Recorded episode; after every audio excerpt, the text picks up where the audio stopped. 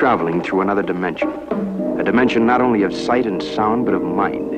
A journey into a wondrous land whose boundaries are that of imagination. That's the signpost up ahead. Your next stop, the Twilight Zone.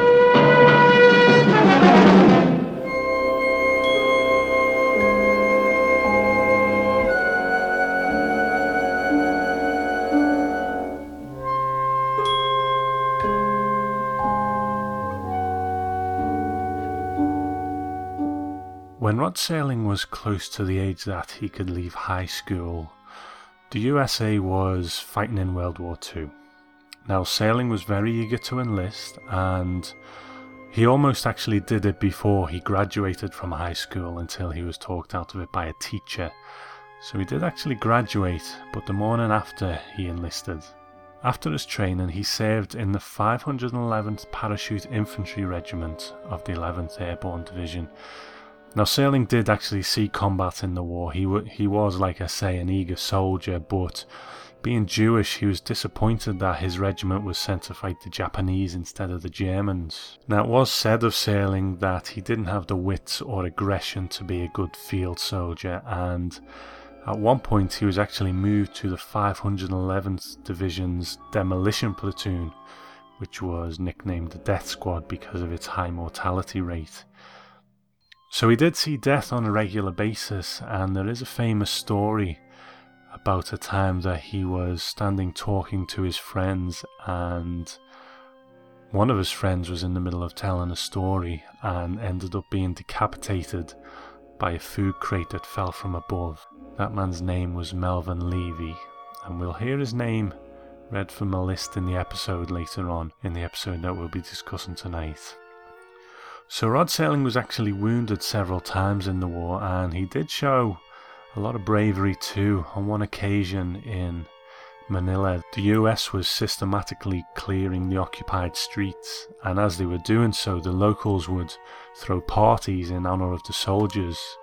And at one of these parties, it, it ended up being attacked by the Japanese, and Apparently, Serling went into the line of fire to rescue a street performer, so he was a very brave soldier as well. And when he left the service, he left with a Purple Heart, a Bronze Star, and the Philippines Liberation Medal. But despite going into war with that gung ho attitude and the, the, the desire to make a difference, the war did take its toll on him, and those experiences affected him for the rest of his life, and as we'll see several times in the Twilight Zone, it greatly influenced his work too. And he once said, I was bitter about everything, and at a loose end when I got out of the service. I think I turned to writing to get it off my chest. I think the episode that we'll be discussing tonight definitely comes from that war weary place inside Rod Serling but he took the title from a Shakespeare play, Richard II, despite it being credited in the episode to Richard III. It wasn't, it was Richard II. And these words are spoken by King Richard II himself. You'll forgive me, I don't really have a tongue for Shakespeare, but it goes like this It says, Tell Bolingbroke, for yon methinks he stands, that every stride he makes upon my land is dangerous treason. He has come to open the purple testament of bleeding war. But here the crown he looks for live in peace. Ten thousand bloody crowns of mothers' sons shall ill become the flower of England's face, change the complexion of her made pale peace to scarlet indignation, and bedew her pastures grass with faithful English blood. So let's take a look at tonight's episode, The Purple Testament. Infantry Platoon, U.S. Army, Philippine Islands, 1945. These are the faces of the young men who fight. As if some omniscient painter had mixed a tube of oils that were at one time earth brown, dust gray, blood red, beard black, and fear yellow white. And these men were the models. For this is the province of combat. And these are the faces of war.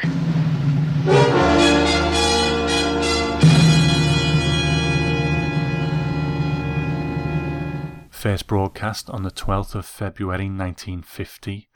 Written by Rod Serling and directed by a man who we've spoken of previously when he directed Third from the Sun I will speak of him again because he directs another five episodes after this one, and it is, of course, Richard L. Bare. Now, there isn't a huge amount of trivia on this episode, but we'll, we'll see how it goes.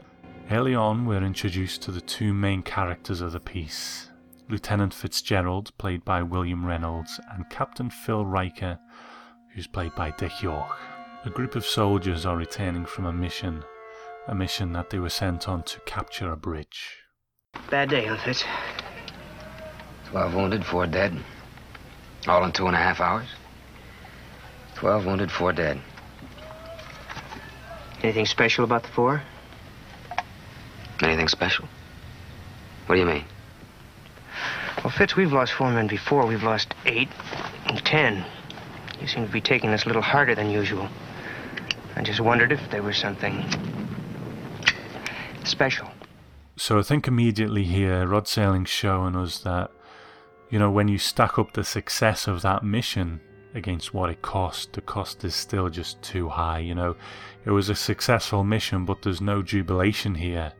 Everyone's just weary, everyone's just tired. And there was probably a time when, like Rod Serling was, these men might have been eager to join up, but seeing their friends die on a daily basis uh, has obviously just brought them back to reality, I think. But there's something especially that's bothering Lieutenant Fitzgerald.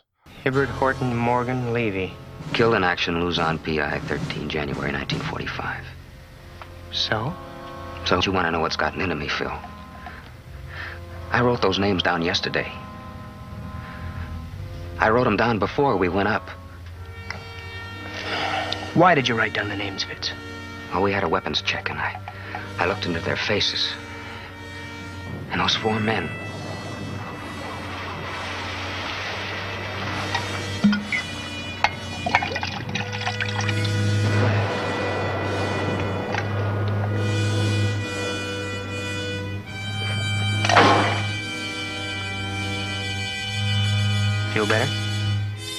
I looked into 44 faces yesterday morning.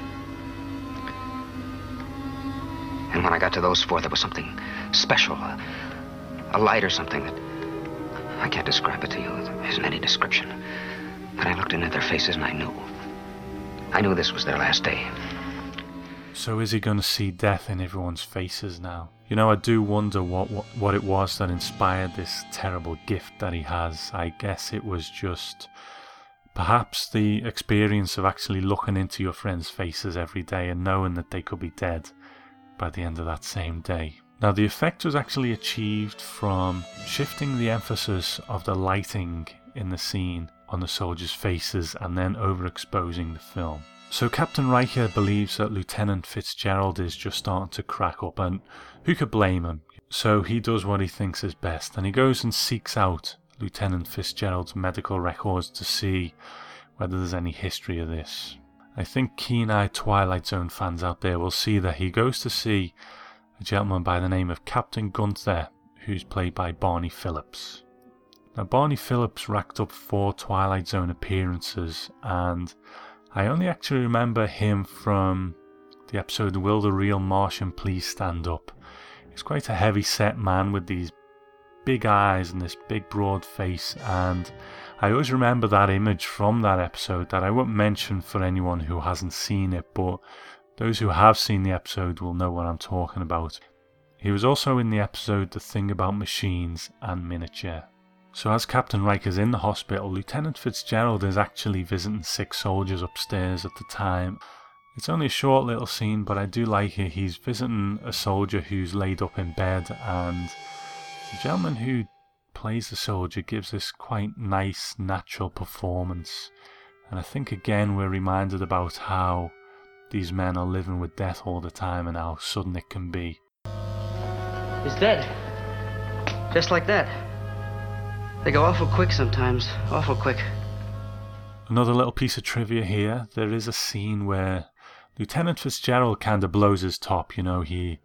He's probably not doing himself any favours convincing anyone he's not crazy, but he has this confrontation with Captains Riker and Gunther where he just lays it all out again, what he's seeing and so on. And if you look in the background, you'll see a set of stairs, and these are the stairs that are quite recognisable as the stairs from the 16mm shrine that Ida Lupino walked down. So when we get back to the camp, we see that Captain Riker's just about to set off on another mission when Lieutenant Fitzgerald sees the light on his face. Now, Gunther thinks you'd be better off with three weeks back at division. I agree with him. Now, this thing won't take more than a few hours, but it'll be messy. Captain, you better not go. Why, Fitz?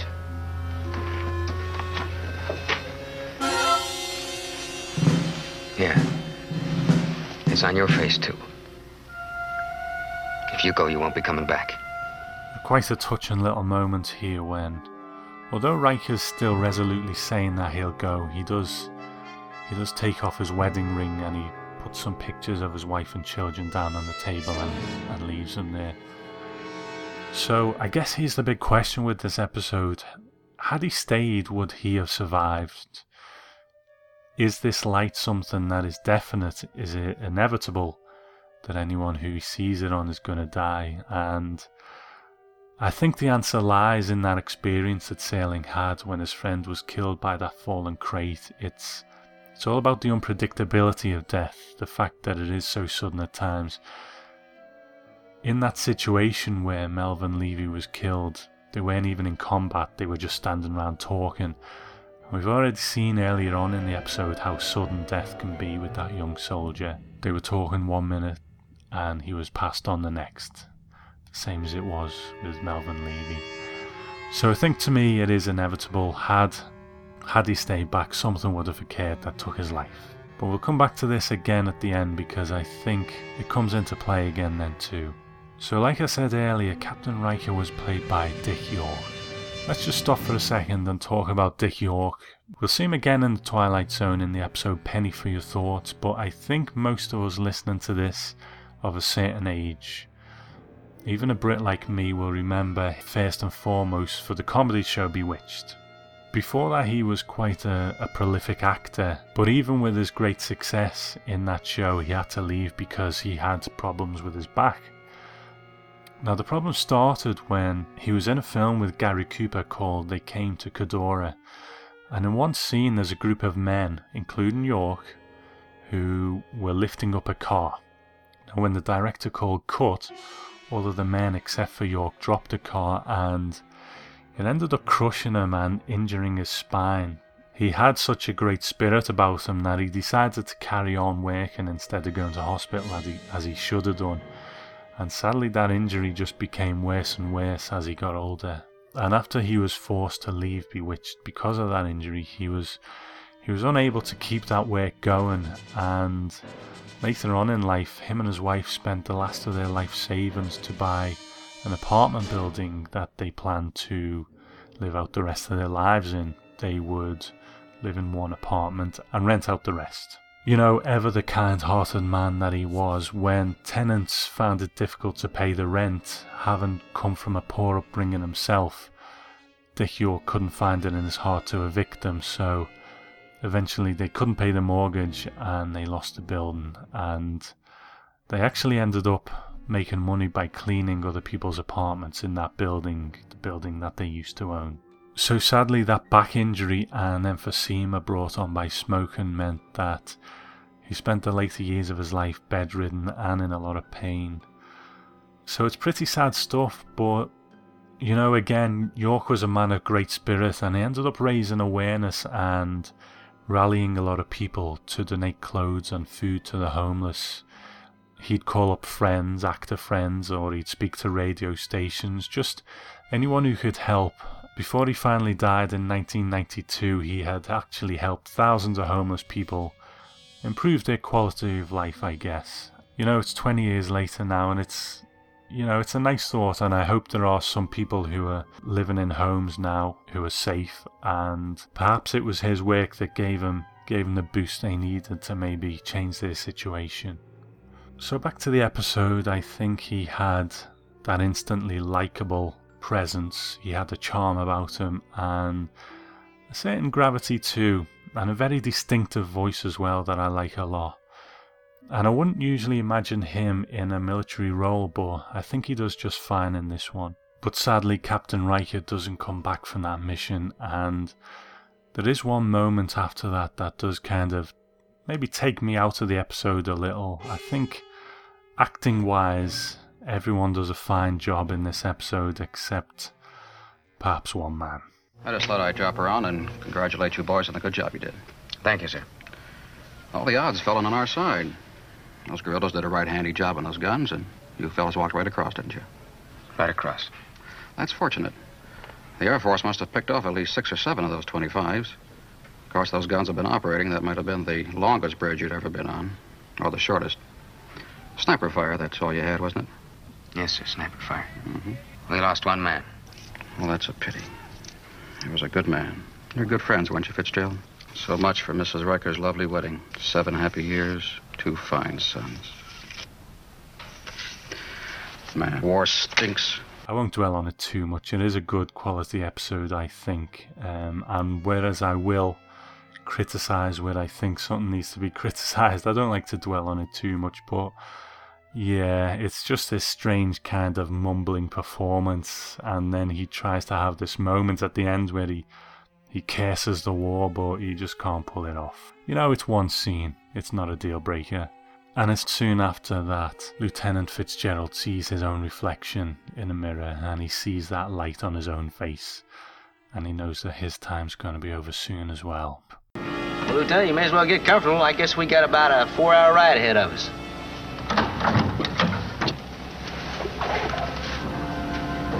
Do we? I doubt it.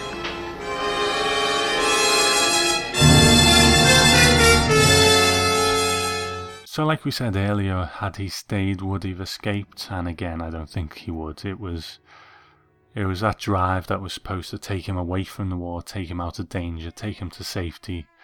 But again, that element of the unexpected comes into play, and sadly, he never made it. Now, the actor William Reynolds took the part of Fitzgerald after Dean Stockwell had to drop out and wasn't able to make it. Now, Dean Stockwell will come back to the Twilight Zone in the future, so we'll talk about him again. But this is Reynolds' show because I think he, he acquits himself very well. He was, like I say, he was a last minute replacement, and he said that he wasn't able to bring the kind of subtext that he might have ordinarily prepared for the role had he had the time, but he doesn't think it was necessarily a bad thing because he just went out there and he did it. And I think he did it very well. I think it's a very intense performance. There are times when he's just, you know, simmering under the surface, and you can see it, especially that intensity in his eyes and that's never more noticeable than in that final scene. I really like that moment when he knows that he's heading towards death. He doesn't fight it, he doesn't panic, and he just has this look on his face that I can't really describe, but it's part acceptance, part perhaps amusement at the irony of the situation that he's he's getting in that jeep to to go to safety, and he knows that he's gonna die. You know, there's a lot of there are a few ways you can read that, but I think it's a it's a great end to a, a good performance. But there is one final story that William Reynolds tells on the DVD, and the director Richard Bare talks about it in The Twilight Zone Companion, and it occurred on the night that the episode was going to air. And Richard Bare said, The evening that it was to be aired, first run, Bill Reynolds and I were in the middle of the Caribbean swimming for our lives, with three broken legs between the two of us. And it turns out that they were actually in a, a plane crash, a small plane that they were in, taking them to or from a, a a filming assignment actually crashed into the water, killing one of the passengers. And then he continues We were four miles off the coast of Jamaica, swimming on our backs towards shore, about 40 feet apart, when I yelled over to Bill and said, Bill, how are you doing? He answered, I'm making it. A little later, I called over again. You know what's playing tonight? He said. Yeah, the Purple Testament. And I said, Bill, please don't look at me. And then William Reynolds went on to say, Buck Houghton took the show off the air that night because he didn't know whether I was a survivor or not from the first news reports, but I thought it was indicative of the class of that production company that they not only did not make capital of the fact, which might have been the obvious thing to do, but they took the show off the air. I was pleased that they didn't subject my family to that. Now, there is a novelization of the episode by Walter Gibson that not really worth touching on, to be honest. It pretty much treads the same path. Like some of those stories have little twists and turns of their own, but not this time. It's pretty literal, so you know, worth looking for if you want, but not necessarily essential, I don't think. Now, I think it's obvious that I personally like this episode a lot, but there was some criticism at the time. The Hollywood Reporter wrote Writer narrator Rod Serling, celebrating the announcement that the series he had created had been picked up for another 52 weeks by his non censoring sponsors General Foods and Kimberly Clark, scripted a quickie about a battle fatigued lieutenant who gets premonitions of death. As polished as ever, this segment, directed by Richard L. Bare, contained fewer surprises than expected, and the cast was successful neither in creating the illusion of reality nor the delusions of unreality. A little harsh, and apparently one of the viewers actually agreed with him. Serling received a letter from a gentleman called Loring Fisk, and it said, This is the poorest excuse for a story I've seen in months. And then he went on to suggest that he should have called the episode Much Ado About Nothing. And in reply, Rod Serling said, I regret we were unable to please.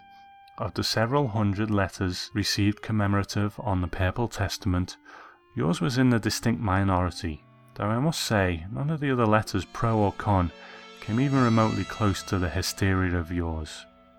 Why not Robert Taylor's The Detectives? They're on at the same time, and I rather imagine they would please you more. But like I say, I have to disagree, especially with the first one where he's talking about that they they didn't manage to create a sense of reality. I like the episode a great deal, and I think knowing what we know about Serling and his time in the war, it just enriches the whole thing. But if you look at the episode itself, it's obvious that they're filming this on a set. It doesn't look like they're actually out there in, in the open, but but it doesn't really matter to me. I think it's the people that sell it, that that weariness, that fatigue that we spoke of. You know, they're tired of fighting, they're weary of the conditions and they're sick of seeing their friends dying every day. So, in that respect, I do think it was a success. You know, Rod Serling went into war enthusiastic, eager to make a difference, and he came out with a, a disdain for war, but a great respect for the soldiers that fight in it. And I think this episode is really a testament to that. From William Shakespeare, Richard III, a small excerpt. The line reads He has come to open the purple testament of bleeding war. And for Lieutenant William Fitzgerald, A Company, 1st Platoon, the testament is closed. Lieutenant Fitzgerald has found the Twilight Zone.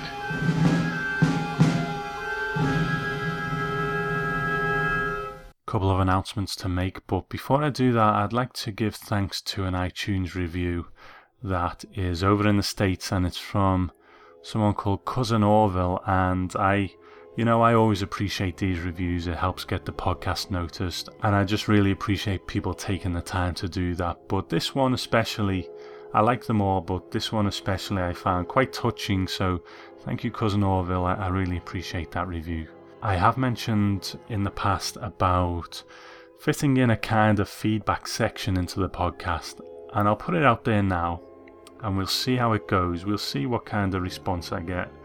You know, these things don't happen overnight. I am a podcast listener myself, and I would imagine of the podcasts I listen to, I only actually communicate with a very small minority of those. Most of the time, I'm just content to listen, and that's fine. I'm I'm happy for anyone to do that. But if you if you do like to get involved with a podcast and maybe put your own thoughts in, then I'll be doing this listener feedback section that I'll be calling submitted for your approval. So if you'd like to comment on any of the past episodes maybe or the episode that we'll be discussing in the next podcast. For example, next time we'll be discussing elegy. So if you want to make any comments about that, then just send me an email and in the header section put submitted for your approval and then I'll know that it's actually meant to go in the podcast because people, you know, email me on a regular basis just to say hi, just to say thanks for doing the podcast, which is great. So so I love getting emails like that, but if you specifically send me something for the podcast, just put submitted for your approval in the heading and I'll know that that's what it's for. There is a new email address for the podcast, and that is tom at the twilightzonenetwork.com. which I guess leads on to my other announcement. Some of you will already have seen our new website. It's got a new domain name. The old domain name dimensionxradio.com will point to this new one now, so so there's no worries there, but the proper domain name is the and Chris and I decided that there was a gap on the internet for the kind of site Twilight Zone, Rod Serling, Night Gallery site that we would like to see. And that's not to diminish what anyone else is doing out there. There's some great Twilight Zone sites out there, so that's so that's not what it's about at all. It's more like it's more about creating a site that we would like to see. I would say our main focus is still the podcasts, trying to get those out on a regular basis, but occasionally we're going to be adding content to this site as well. That's going to be things like reviewing the audio plays. It's going to be things like I've got a shelf full of Twilight Zone books here that I seem to have amassed of short stories and so on that have been published since the show ended. Things like that, you know, broadening the scope. You know, we're both quite excited about that, and we'll be putting new stories on there as well when they occur. So go and check it out, the twilightzonenetwork.com, and we, we hope you enjoy. And I need to give great thanks to the guy who's put that together for us. That's the artist Dark Ink One, and you can check out his work at darkink.com. But he's worked tirelessly putting this together. All the artwork is newly created by him, so it has a really it has a really modern feel to it but it's also really in the spirit of the Twilight Zone too, which I think is his great success and his vision. So I, I want to thank him for that, and I can't thank him enough. I think it looks fantastic, and I think you'll agree. So, so thank you, Dark Ink One, and yeah, like I say, come and check out the new website, and then come and join me next week for the next episode. Elegy. Bye bye.